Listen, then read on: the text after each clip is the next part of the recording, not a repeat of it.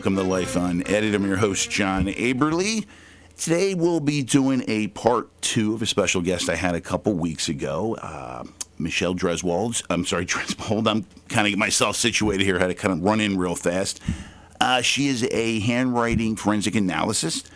We covered a lot of things a few weeks ago, basically the science behind it, how Michelle got involved in it and things along those lines. Today, I want to go a little bit deeper. I want to find out about some of her cases. Uh, want to find out about some of the little nuances that go into it, how accurate it is, how many people are involved, all those things that go into making up a career that really not that many people know about and takes a special talent. Before we get started, you can find Michelle's book, Sex, Lies, and Handwriting on Amazon.com. An excellent read. Again, Sex, Lies, and Handwriting on Amazon.com. Michelle, welcome back to the show. Oh, nice to be back. I appreciate it. We got some uh, great reviews from some friends of yours. I was really happy to hear that. Oh, yay, great. Made me feel good. Um, yeah, that was one. I thought that it went really well, so I'm happy to do it again. I appreciate that. And again, I wanted to get a little bit more into it. Now, when we talked the last time, you were saying that you can read into a lot of things, obviously. You can read into the person's personality, you can read into their sexual preferences, things along those lines. Can you, just by you know, analyzing the handwriting of someone, can you read into if they have physical or mental uh, ailments that they might be dealing with? Oh, definitely. Um, let's talk. Uh, let's sort of separate those um, anything that goes on, whether it's in the body and or um, the mind, which is actually all controlled by the brain, shows up in your handwriting. Um, and I can tell you a fun story about that, um, about a physical ailment, and then I and we can talk about mental illnesses okay. also. But um, I was doing a television show, and I was going to demonstrate how you can look at Albert Einstein's handwriting and see how he set his goals and how he was a visionary. And when I looked at his handwriting on the A of Albert, the very bottom, if you take the A and um, what would be your your sort of your I guess it's a triangle, and then you have the A cross. But the very bottom of the stems of the I call it the legs of the A, there were these blobs of ink. Yeah, I've actually and, seen that, yes. Right, and so I said, oh my goodness, Albert Einstein had feet problems or foot problems. And I'm like, how in the world am I going to find out? The handwriting shows he has foot problems, but how am I going to find out about Albert Einstein's feet? But I decided to use that thing called Google and I looked up Albert Einstein's feet, and sure enough, it said that he had very, very, very bad varicose veins in the bottom of his feet, and those um, that kept him out of the Swiss Army. Hmm. And you see, when he walks, he always seemed to shuffle, and every, it it wasn't because he wasn't athletic; it was because his feet were always hurting him. And he actually designed shoes that he thought would be better shoes for people. And um, when they did let the atomic bomb out, he was very upset about it. And he made a statement that said, I wish I had done something good with my life and become a cobbler and help people. And I would have never known that if I hadn't seen the blobs at the bottom of the A of Albert if you have a physical ailment, it can show up before the person even knows it's happening wow. in their body. It will show up in their handwriting. And, and we've actually used it to help diagnose a few people, and I've been doing a study on how can you predict from the handwriting a person's physical ailments. Wow. Now, now that leads me to step back and ask a question I was curious about. What comes first, the personality, then you learn how to handwrite? Or does the handwriting come and then the personality of the individual is growing, or is it a combination? It's possibly a combination. Um, your normal handwriting is from, as I said, it's it's really just your brain, what your, your brain's telling your hand to do. Um, so what you're going to see is your basic personality. You can try to change your handwriting, and people change it not even knowingly. They say, "Oh, I'm going to imitate this girl in school. I like her handwriting," and what you or I'm going to try to do my father's handwriting. And so you can try to change your by changing that. What you're trying to do is imitate that person more. So. Uh, but wouldn't the body though? But then wouldn't the mind eventually trigger itself to go back to what is natural? It seems like you can only be able to hold that kind of uh, unusual type of pattern only so long, and then the body compensates again and goes back to what it feels right with? Well, well that's true, except we, especially as we're forming, let's take a teenager, you're not really who you are yet. And maybe throughout our lives, we are changing. I mean, you're not going to all of a sudden a stubborn person is not all sudden going to become super nice and gentle and listen. So we are who we are, but we can change a little bit. And and by imitating somebody's handwriting or by understanding what you're doing in your handwriting, you can change aspects of your personality. You can't change 100% yourself. Yeah. The little aspects that are holding you back in life, you certainly can change. Now, that's not the physical, but that's the emotional things you can do. So then you could see if someone in a certain period uh, goes into counseling, they okay. go into therapy they start to get help for whatever issues they may have. You would be able to pick up on the little changes within their handwriting pattern, be able to compare those to previous ones.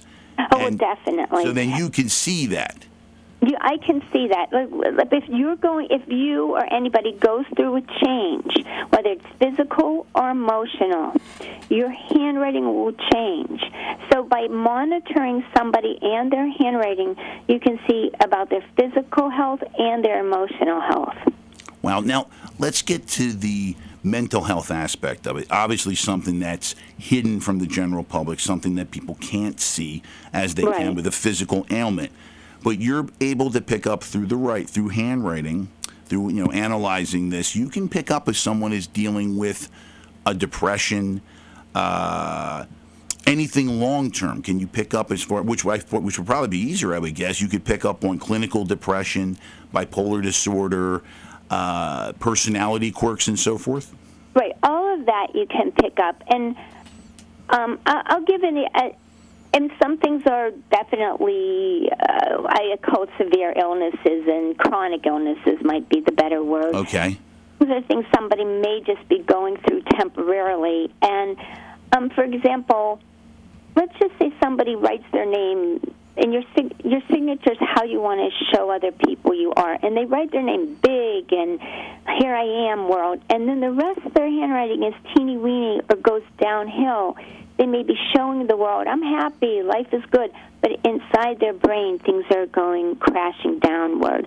Um, you can also tell very much if someone's suicidal or someone needs help, or if it's, you're dealing with a child or a teenager that um, if that child is going through uh, troubles at home. I mean, it's it really is like I mean, a roadmap. It really is like a roadmap. It's a roadmap, and it's uh, like I said, it it really can see so much. So, um, besides the chronic illnesses, uh, you can see temporary what a person's going through. Even even myself, once in a while, I'll look at my handwriting and go, "Oh, things are not going well," and I'll admit it out loud because I tend to be the person who, on the surface, sometimes even if things aren't perfect, ah, things are great, and I don't like to ever admit that anything is wrong. So I can see it in my handwriting, even if I won't even tell myself that I'm going through it. So you can't escape yourself. You can't escape yourself. No. You're really kind of stuck there. Now I'm curious about this. It, it would make sense with what you just said and how it would play out. But trying to imagine an athlete signing a $50 million year contract and what that signature would look like.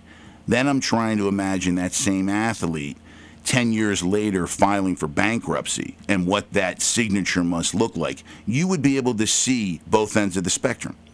Right, both ends of the spectrum. And I might also be able to see, let's just say you're a very good athlete and you know you can do it, but you something keeps screwing you up so you can't hit that baseball bat or you're missing the ball. So even during that time period, maybe there's something in your handwriting that's showing why you're not succeeding, what's holding you back from really reaching your top goals, or like you say, if someone's at the top of their game and then they're deteriorating, whether it's financially, physically, emotionally, it will show up in, um, through their handwriting and a signature, which might go, "Hey, look at me, I'm a big, strong guy," and, and or "Oh my God, I want to crawl away, I've lost all my money." Your your handwriting will change. Now, uh, something I, I've thought of and you hit on it about talking about people who might be suicidal or going through a depression or something. I often think of teachers, school teachers, as the first line of defense, in particular when it comes to mental health issues, because they basically see our kids more than the parents do.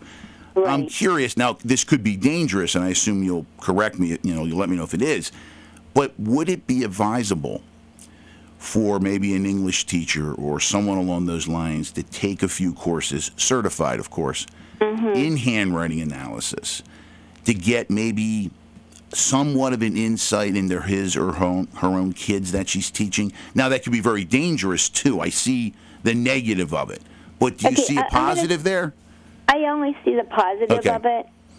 Let's just assume an, um, a group of teachers or psychologists or psychiatrists or anybody who works with the general public, but especially teachers because they see so many children.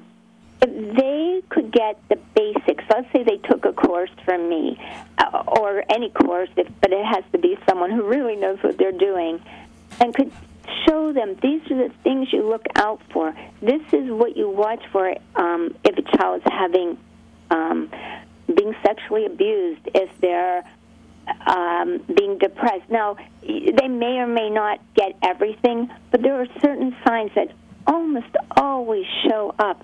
So it would be such a valuable tool. So I don't really, other other than someone who doesn't know what they're doing and goes, "Aha, you're being abused," and the person's not, and because whoever's reading just absolutely didn't get it.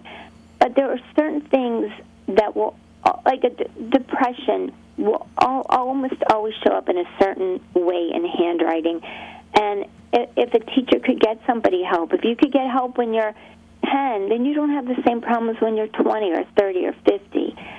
So it's a it would be a great, um, as you say, first line of defense.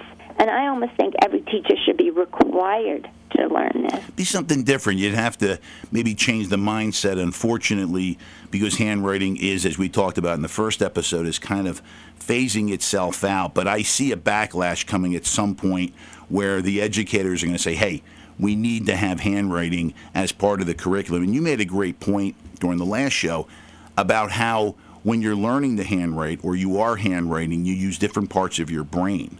Right. As I said before, when you when you type or use a keyboard, your your brain isn't really as connected because you're not forming different letters. Your fingers are just moving in a slightly different placement. But when you handwrite and or even printing, but especially cursive, your brain has to connect and you have to form shapes and you have to connect those shapes. Um, so a different part of your brain lights up um, when you actually use your hand and put a pen or pencil in it and make the movements Excellent. of the of, to, to form letters. Perfect. Michelle, we're gonna. I'm sorry. We're gonna roll into a break. We're gonna come back. We're gonna keep going with this because again, learning so much. You are listening to Life Unedited. I'm your host, John Aberly. Today, my guest is Michelle Dresbold. She is a handwriting analyst. She is a forensic handwriting analysis. She has done work with the FBI, many law enforcement agencies across the world. We'll be back in a few moments.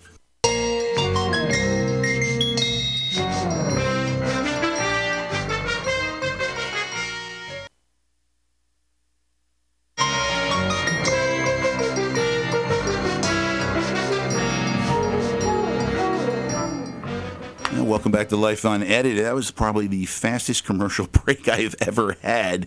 Uh, so right back into it. You're listening to Life Unedited. I'm John Aberly. My guest is Michelle Dresbold. She has written the book Sex, Lies, and Handwriting. You can find it on Amazon.com. An excellent read. And for the second part of the show, we're going a little bit deeper into the handwriting analysis part of it. I've got a couple more questions, Michelle. Specifically, Michelle, what does it look like? Could you give an example uh, of a couple letters? Uh, I'll throw out some situations and maybe give me, you know, what letters to look for. Okay. Someone who has a more introverted personality, not necessarily a fearful person, just very introverted. What would you look for in maybe a letter or some spacing or what have you? Okay, if somebody's introverted, you may look for two aspects. The first thing you look for is small handwriting. If some, if the smaller handwriting, the more introverted a person is. If the handwriting gets so small you can barely see it, that person is hiding away and doesn't want anybody to see them. So the very first thing is a, a small handwriting. Um, another thing that can be an introvert not quite an introvert, but someone who kind of pulls back a little. They'll they'll have that handwriting that leans to the left instead of going to the right. So those are your your more introverted people, the people who are just a little bit. They're not the ones jumping into like, you look at me, the world. They're pulling back. So. Um, a very small handwriting is the first thing you might want to look for for somebody who is um, introverted. Now they may have a big signature, which means they want to appear extroverted. But if they're inside of their, hand, if the regular handwriting's teeny, they're introverted. Okay. Um, not necessarily, we'll say a sociopath, but someone who eh, maybe is a nonconformist, doesn't, you know, kind of plays the game in society, but really doesn't want to. And behind the scenes, they're doing what they can to get what they can. Okay, well, there's a lot of signs of that because okay. there's all different personalities that show that. But some of the things you might want to see, if somebody's signature varies extremely differently than the rest of their handwriting. They write a certain way, and then their handwriting's a completely different look. Hmm. What they're showing you is not who they really are. So that's clue number one. Um, another thing you might look for is uh, handwriting that kind of goes in all different directions. It leans a little to the left, now it starts to lean to the right, then it goes straight up and down. Those are the people who emotionally they're all over the place. Uh, there are so many things. Um, somebody whose handwriting you can't. The one, if you want to ask what a con artist handwriting mm-hmm. looks, because there's all different ones. A con artist handwriting will show you a letter, let's say an R or a B. You look at it, you think, oh, I think that's an S. No, that's a T. When you look at handwriting and you take the words out of context, and the words could read to be another word rather than what they really are, those are your con artists, and it shows up almost every time, time after time after time.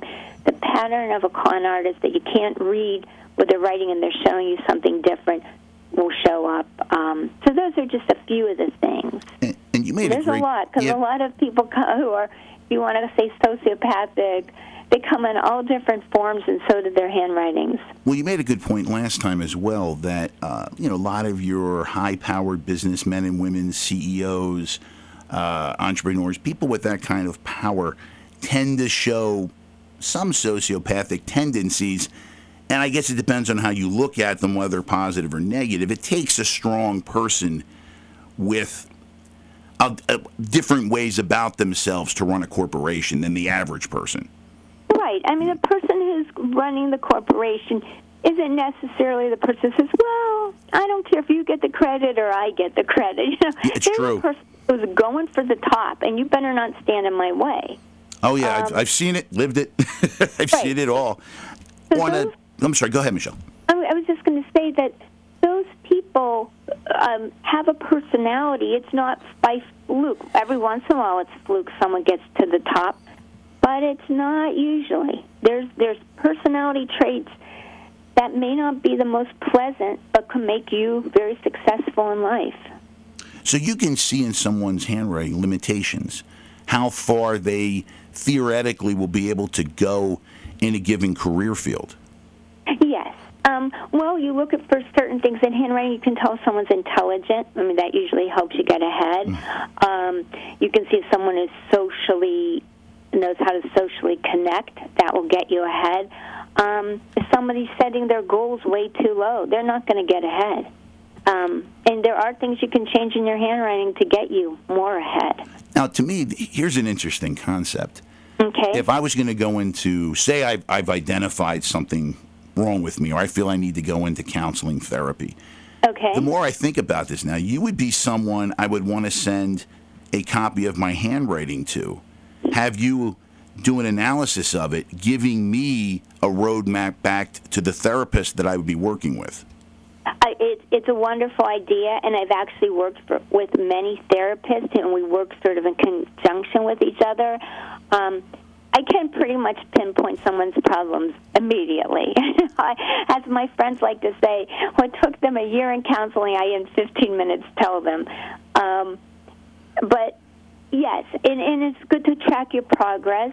And um, if you, let's say you go to therapy, and in conjunction with working on physically changing your handwriting, which is a physical movement to go with what you emotionally want, your therapy um, will be much more successful and you will get much more out of it. So it works in conjunction with therapy. I like that. Seems to be, like you said, something in conjunction, an add on that can give you direction for which to go. Right, gives you direction and what to go. But even more than that, eh, if you are working on, you write every day, at least you should if you write every day and you're working on the aspects in the handwriting that you're working on in your therapy, let's say, example, somebody does not cross their T, it means you're not pushing yourself forward to reach your goals. If every time you write you force yourself to cross your T and you go to therapy, why I don't want to get, why can't I reach my goals, you are physically doing something that you're reinforcing every single day of your life to go with the once a week or once a month therapy you're going to. So forget about necessarily negatively talking to yourself inside your head or out loud. Your handwriting could also be doing the same trick just by right. using, and that could be even more reinforcive. Right, right. Or you get rid of certain things in your handwriting. There's something called a whip stroke. It's at the very end of your your words. It, it, let's say you write it ends with the letter N, and then the N goes backwards and whips back from the right side, whips to the left. That's a whip stroke, and it means you're always critical of yourself. You're always saying, maybe I should have done it this way. Maybe it could be better. Well, if you actually learn to erase that in your handwriting and just move it forward and don't whip it back, and you and you learn the self-talk as you're doing it. I I accept myself, and I can't wait to make other decisions or whatever it is you you're working on. And you physically work on it in your handwriting, repeat it in your brain. Wow, this um, is tremendous. I mean, I mean, I'm sorry.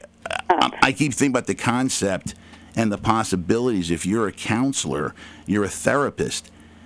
This is probably the first thing, or one of the first things I would have an incoming patient do. Right. What I probably would do if I was a therapist, I'd talk to them once or twice, and then the third time say, "Hey, let's see your handwriting." Um, I, I kind of go. You can get an impression of a person. Could be completely wrong. It's not until you see the handwriting that you go, "Oh, I know who they are."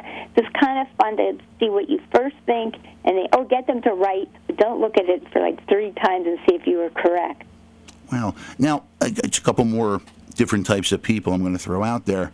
Okay. You said uh, you can tell who an intelligent person is, and I guess are we basing intelligence on IQ, our accomplishments? I guess we're going to base it on what would be just IQ. What does that look like? What does an intelligent person with a above average IQ look like? Okay, um, th- there isn't just one look, just like somebody could be an artist, an artistic genius, and someone could be an engineering genius. Um, so they they may not have exactly the same. Oh, this is what a, a person who's intelligent look, handwriting look like. But it what it does, one of the things, the let the word will start off bigger and it gets smaller towards the end. Someone who isn't as intelligent, their handwriting. Let's say you're writing the word hello. It go H E L, and then and then the O would be huge. So it gets bigger towards the end. Those are your non-intelligent people. Very intel- very very intelligent people. If you have, let's say, an I, uh, like the word little, L I T T L E, and they dot the I right away. Um, those are very intelligent people. Um, you mean they don't go back and dot the I after they've written the word? They do it immediately as part of the stroke of the flow? right part of the stroke of the flow. If okay, if the I or the T is in the beginning of the word and they dot it or cross it immediately, they're a very efficient thinker. Now, at the end of a word, your hand only goes back maybe a little bit. But anybody who automatically, they don't even know they're doing it, um, I, I, when I give a lecture, I talk about, I make everybody cursive the word Michelle, and I make them go M I C A G L L E, and then I ask them, did you dot the I? What's what's faster, if you dotted the I right away, or if you wrote the whole word and dotted the I? Most people will go, oh, it's much faster to write the whole word and then dot the I. I go, no. If you dot the I right away, when you're done with the word, where's your hand? It's ready to move on to the next word. So people, so it's people who dot their I's immediately, if it's in the early part of the word, are usually very, very intelligent. Well, now, now I'm not gonna don't want to don't want to make a correlation directly, but I thought it was fascinating because, as you said, little, I was writing it out, and this is my this is my style. I immediately dot the I, and then the two T's coming up, I'm right on top of them, and I'm Okay. moving. So I thought that was interesting when you said Yeah, that. I'm like, I mean, those, okay. It really the ones who dot their I's, they actually have a creative intelligence. So you know, there's all kinds of intelligence, but that's one way to know that somebody is creative and has accept, uh, has above, way above average intelligence. Wow. Michelle, hold on one second. We're going to, again, go into another break, and we're going to come out and keep going with this. Really enjoying this. You are listening to Life Unedited. I'm your host, John Aberly. Today, my guest, handwriting analysis, Michelle Dresbold. You can find her book, Sex, Lies, and Handwriting, on Amazon.com. We'll be right back.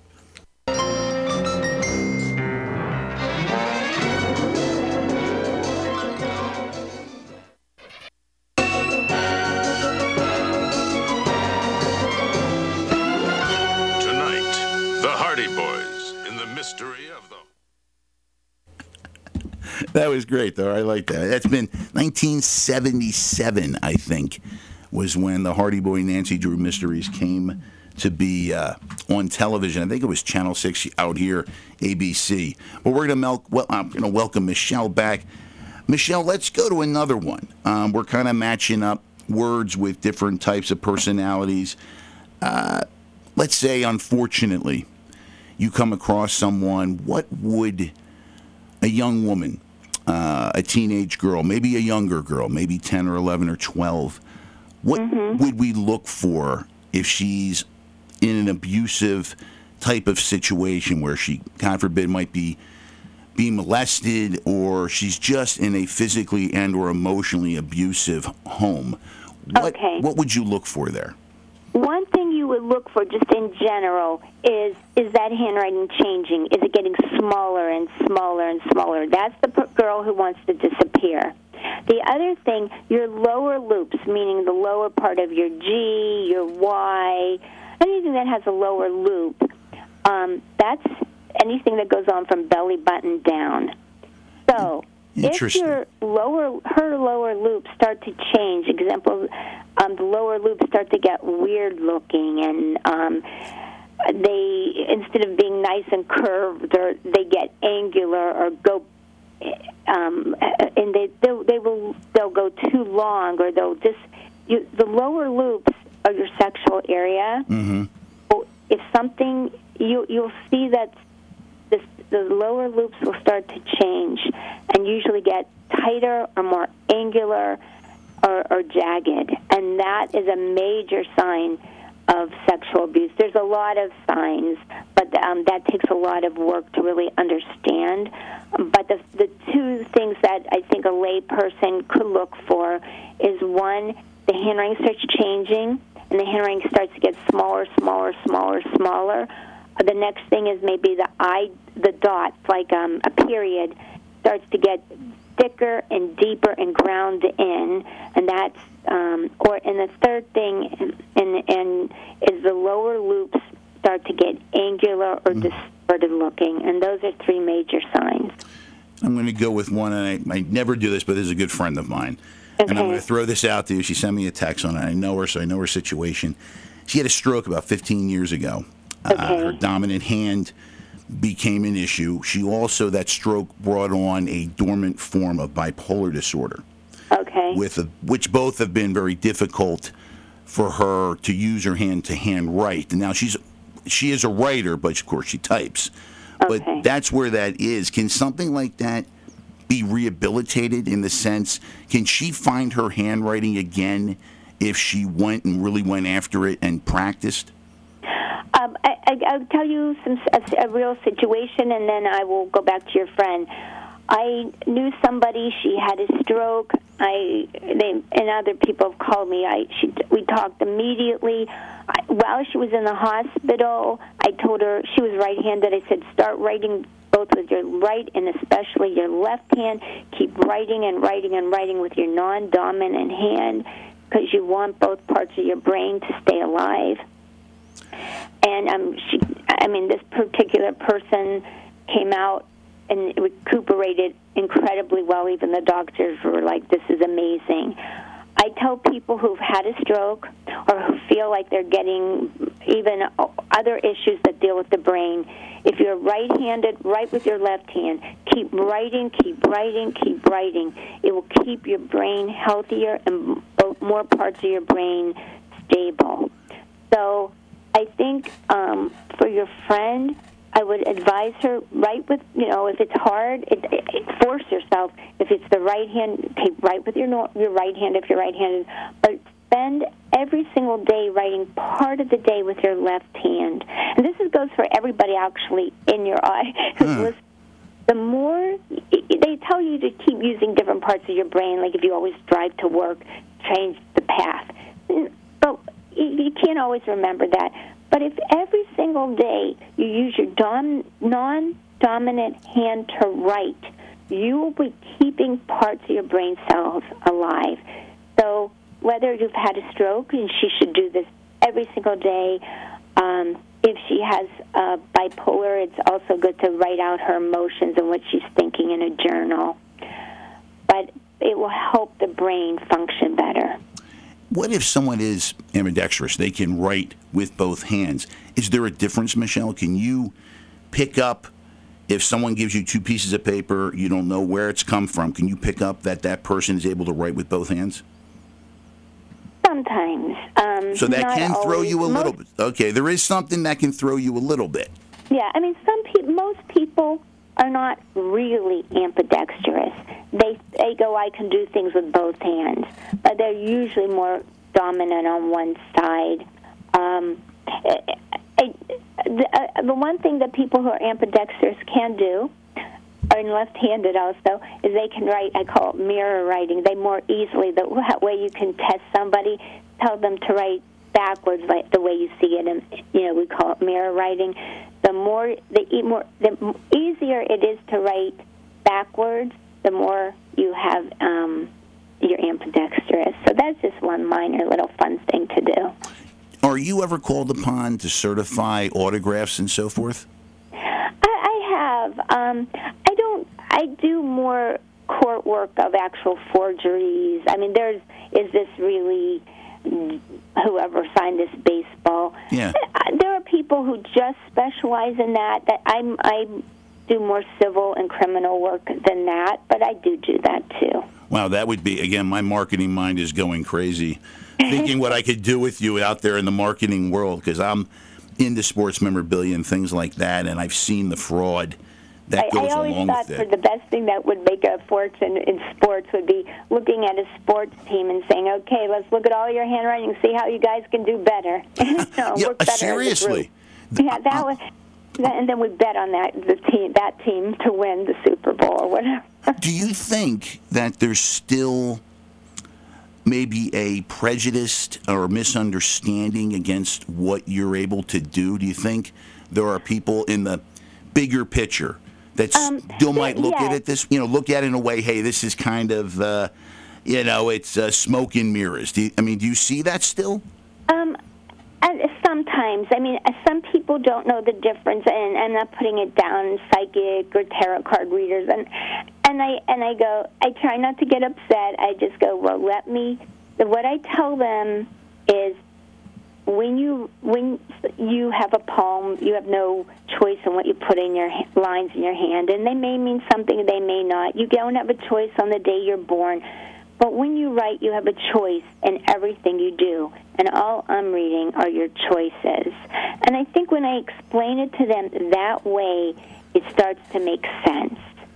And and even the most skeptical people, I go, let me see your handwriting. I do it, and then I win them over. So That's you've got a perfect disposition for it though. Because if you are questioned, and uh, you know people out there like to attack too, you appear to be able to just kind of deflect it, kind of work with it, and then show them, no, you're wrong, honey. This is what, Right. I mean, that's very impressive. A lot of people, when it's their life's work, are ready to attack back.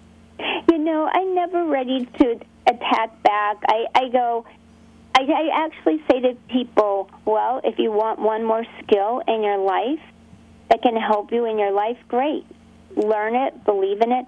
If you don't want to learn it, hey, we don't need you. no, this is this is Michelle. Real quick, and, and I forgot to ask this. Please give us a way to contact you, your website, because I think there's a lot of people out there are going to hear this broadcast, and they, you know, people in different positions of uh, work, and they could really use your insight. So please.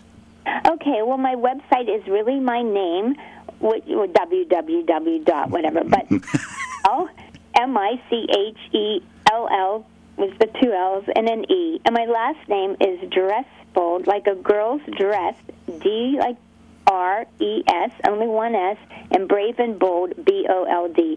So Dress Bold, and my first name is Michelle. Um, and and I have a uh, um, if you go to my website, I do have a contact. You can get my email. Um, but anybody's you know welcome to contact me. You can look up. Our, I have fun quizzes, everything on my website. You're welcome to look at it, and um, I'm happy to. If anyone has any questions, I'm happy to talk to them or or help them. Now, I wanted to ask you, and I don't know, and I'm going to kind of be cryptic about it unless you can talk about it. Okay. I know you're working on a large project, something uh, personal. Okay, you can talk about it. I just wanted to make sure. Where does your show, I believe it's going to be a television show, stand? Where Where are you at right now with that? Okay, well, I'm working on a television show that's allegedly based, or was supposed to be based on my life, um, though it's fictionalized, and it's become very fictionalized. but, um, and it was being called Sex, Lies, and Handwriting. I have no idea what it's going to be called. And it's in the works. It's still in the, you know, we're moving ahead. Um, it's, I've learned a lot about um, Hollywood, and it's it's like, oh my gosh. Um, I said, I did. I've done very well with normal, like uh, the police. I've done well with the sociopaths, but Hollywood, that's a whole other story. and um, I, I'm hoping if everything goes right, um, next, probably next summer or fall, there will be a show. If you see it about a handwriting expert who was um, I have no idea what she's going to be like in the show because they fictionalized her, me, whatever. Um, but it, it should be a very, very fun show. It's a, it was supposed to be about, and of course it may have changed by the time it's on the air. About, I'm an artist. It's about an artist who has this gift for handwriting analysis. Never thought she'd be working with the police to help solve cases all over the world, but somehow this artist gets pulled into the crime, you know, solving all these crimes. So that's the basis of the show. If you see it, say tell all your friends, tell them all to watch it, and um, but it will be in 2016. I will bet you right now, if they stick and go, you know, right with the concept you're talking about, a woman who's an artist by nature, artist by trade that learns and has this gift for handwriting analysis work, I think that would sell very well because there's So a lot of people out there that will truly enjoy that. They enjoy all the CSIs and Mm-hmm. all the other stuff, and I could see. I always see older people really loving that stuff. But You know. I would, you know what? The funny thing is, and this is what I, I enjoy so much about the handwriting. I will have teenagers, and they'll just look at me and like more, more, more. I'll have people in their 90s, more, more, more. I'll have men. I'll have women. It seems that it really reaches the whole gamut of, of people. Well, I think you tap into something that is innate to most of us. We want to know more about ourselves because Right. we're always interested in ourselves, and we want to see how we're being perceived, how we are deceiving, and how we can go about moving forward in our lives to get what we want and need. You offer not just a window to that, you offer a door into an auditorium. You're right. Thank you. I, I you you worded it perfectly. Oh, So- thank you. That makes me feel I, good. um, but it's and true, I, though. and I think I even offer one more thing, and Mm-hmm. and if I'm is that if once I think sometimes you know about yourself, but through the handwriting, it's in black and white, so it's not like a, a perception that you know so I can do it even if I've never seen the person, so I can't be quote prejudiced by the way I think they're beautiful, not beautiful, whatever. It's you're not looking at a person so you're not prejudiced by your own personal feelings about them. And the other thing I think with the handwriting that's so wonderful is that once you know yourself and you can change a few things in your handwriting, you can actually take control of of pushing your life forward in the direction you want. And and I find that part of the handwriting extremely fascinating. So do I, Michelle Holt. We're going to take our final break. Okay. Then we're going to come back, and I've got. I'm going to go a little bit in a different direction. Then, you are listening to Life Unedited. I'm your host, John Aberly. Today, my guest is Michelle Dresbold. She is a handwriting analysis. She is a forensic handwriting analysis, and we will be back in a few moments.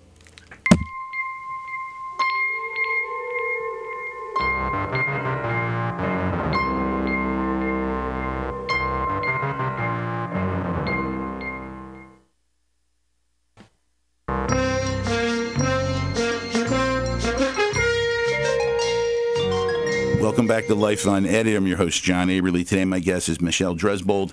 She is a hammering analysis. She has worked with the FBI. She has worked with law enforcement agencies all over the world. She has also written a book, Sex, Lies, and Handwriting. You can find that on Amazon.com. And Michelle, again, please, a contact for you, your website. Okay, um, Michelle, just look up my name. Michelle, M I C H E L L, two L's and an E, and Dresbold, it's all one word. D like David, R E S like Sam, B like boy, O L, D like David. Someone who dresses with one, only one S, and brave and bold, dresbold.com, and you will find me. Now, what I find interesting, and I want to kind of go in a little bit in a different direction here, you're a piece of the puzzle trying to solve different crimes, meaning you're someone that law enforcement turns to to get a profile of the individual, and then the detectives who have their own built in radar systems. Right. Uh, most of them, mo- the good ones know pretty much what they're looking for. It's experience, it's being intuitive, you name it. What is the case that you've worked on that stands out the most and why? What was it that, you know, if you're sitting by yourself on a Sunday morning having a cup of coffee and, you know, looking out the window, that case might come back to you? Um, well, I have a lot of cases. I'll just give you one where I, I kind of went against the profile of everybody else. Um, I, years ago, I, I did look at the handwriting of the DC snipers, and I made a profile for them. Everybody else said it was one lone white male.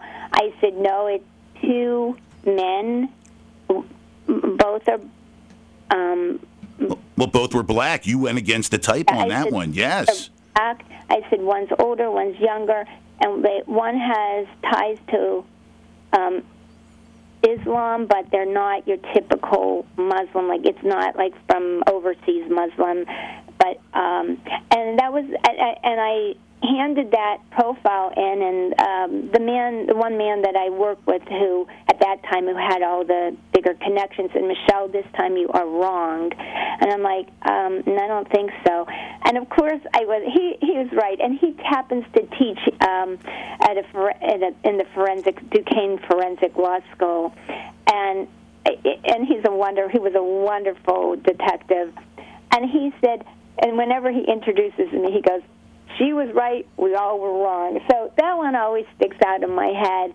I mean, I have my own cases that I've worked on more personally. Like I had a case where we had um, a fire in a building, and it killed um, one boy in the building. It was a dormitory. He didn't get out, and um, it turns out nobody knew why this building had been put on fire. They knew it was arson, but they didn't know why. And um, it turns out that one of the girls in the building, her parents got a letter telling how the fire was meant for her and how he was going to kill her another way. And um, that was one of my bigger cases. We, I, I figured out from whatever who wrote this, proved in court why he wrote the letter to the parents, and um, that's one of my big cases. And he, the reason he did it, he, as, as as he did eventually confess afterwards, or he did say that I didn't mean to kill anybody. I just wanted to scare this girl so she'd come back to me because they were buddies, and she would fall in love with me. So that was one of my most interesting personal cases. That's amazing. You must get a lot of comfort in the fact that uh, how many people you've helped over the years. I mean, you know, murder cases or th- missing people that you've been able to to help identify. Uh, people that have come to you because they get an insight into themselves, and then a flashbulb goes off, and now they have the courage, hopefully, to take that personal assessment you've been able to give them and move forward with it. I mean, what you have is truly a gift. Thank you. It really is. I mean, I know you started your your background is as an artist, and by the way, go on to Michelle's website and you will see some of her artwork. And I believe you sell some of the artwork as well.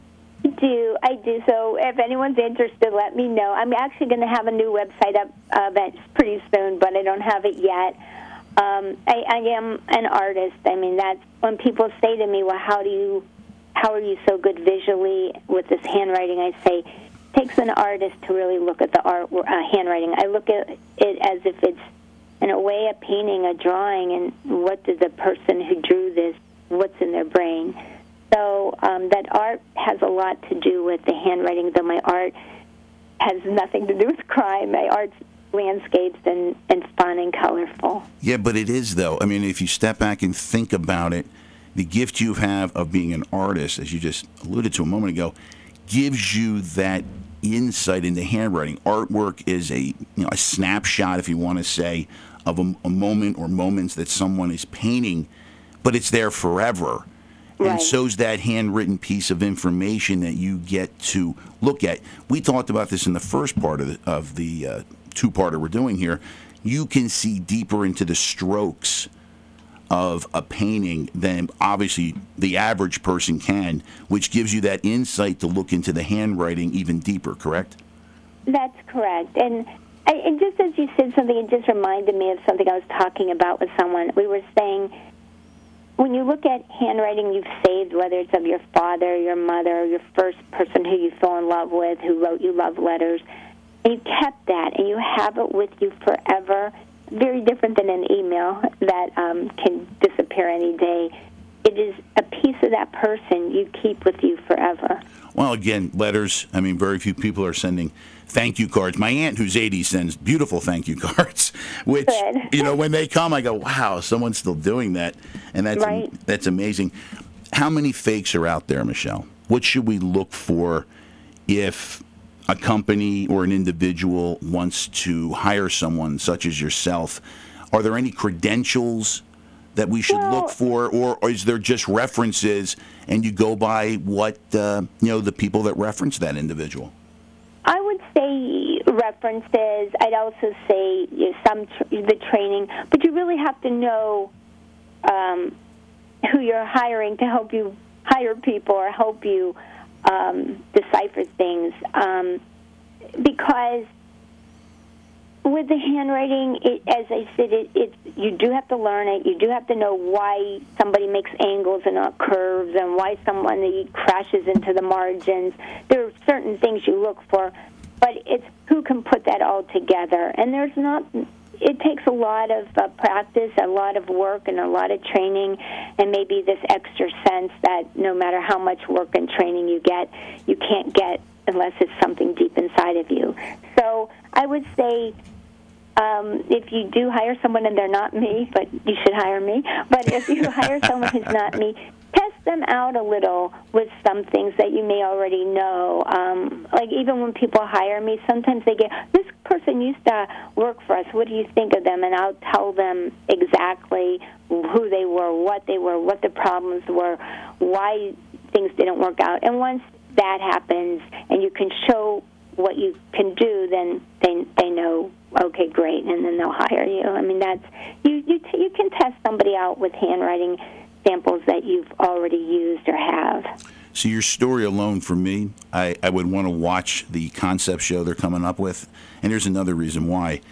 You are a uh, attractive, smaller, petite woman who mm-hmm. has to go up against people like me my size, my background, then start questioning you, and you get some big guy going, "I don't know what you're saying there, baby, but it's wrong." It's it, it takes a lot of it takes a lot of strength mm-hmm. for you to have to go into that environment and hold your own. Because I can only imagine what it was like when you were analyzing the DC sniper situation and you told them that it was a lone wolf white guy. I mean, that went against everything because I remember following that, and that's exactly what I was thinking. This has to be a middle aged white guy who has some sort of axe to bear with someone. Mm-hmm. And that took, you know, that takes a lot of inner strength to do that. So your handwriting must have been pretty good at that time for yourself. Right, right. Well, I, yeah, I mean, I I have to go in. I tell people when I say something, if I don't say it, it could still be there, and I may not actually. I keep a lot of stuff inside my head, but when I say something, believe me, and and I'm. And luckily for me, my track record has followed me, and I, I sometimes am even shocked at myself from what I say and how accurate I am. I'm like, oh, how did I know that? That's great. It's a gift.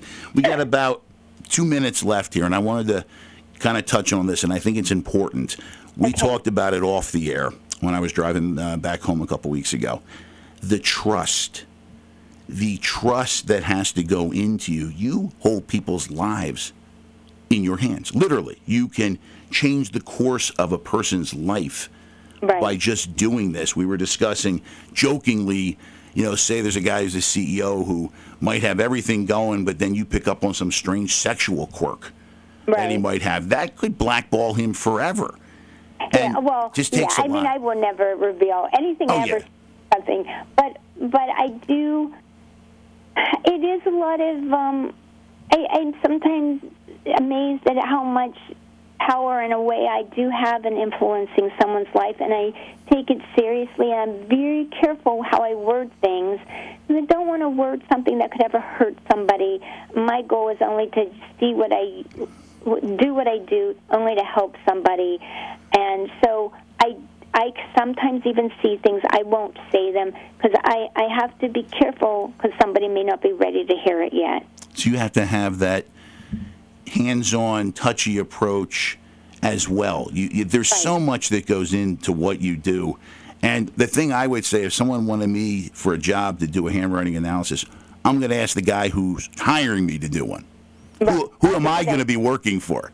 You right. you want to know me? I want to know you. But you know, we're going to have to end it here. But I do want to keep an open communication with you. I'd like to bring you back on somewhere down in the line, maybe when the show's getting ready to go up and running. I think it'd be a blast again to uh, continue this conversation. I would be more than happy. I enjoy this. I, you know, people in the audience are, have questions and want to mail them in. I'm happy to answer anything. So, uh, yeah, I'd love to do it again. Great. Thanks a lot. You have been listening to Life Unedited. My guest today, Michelle Dresbold. You can find her book, Sex, Lies, and handwriting on Amazon.com. And let's all hope that her, her show gets a chance and makes it on the television because I think that would be really interesting. Yay! Thanks a lot. Uh, bye bye.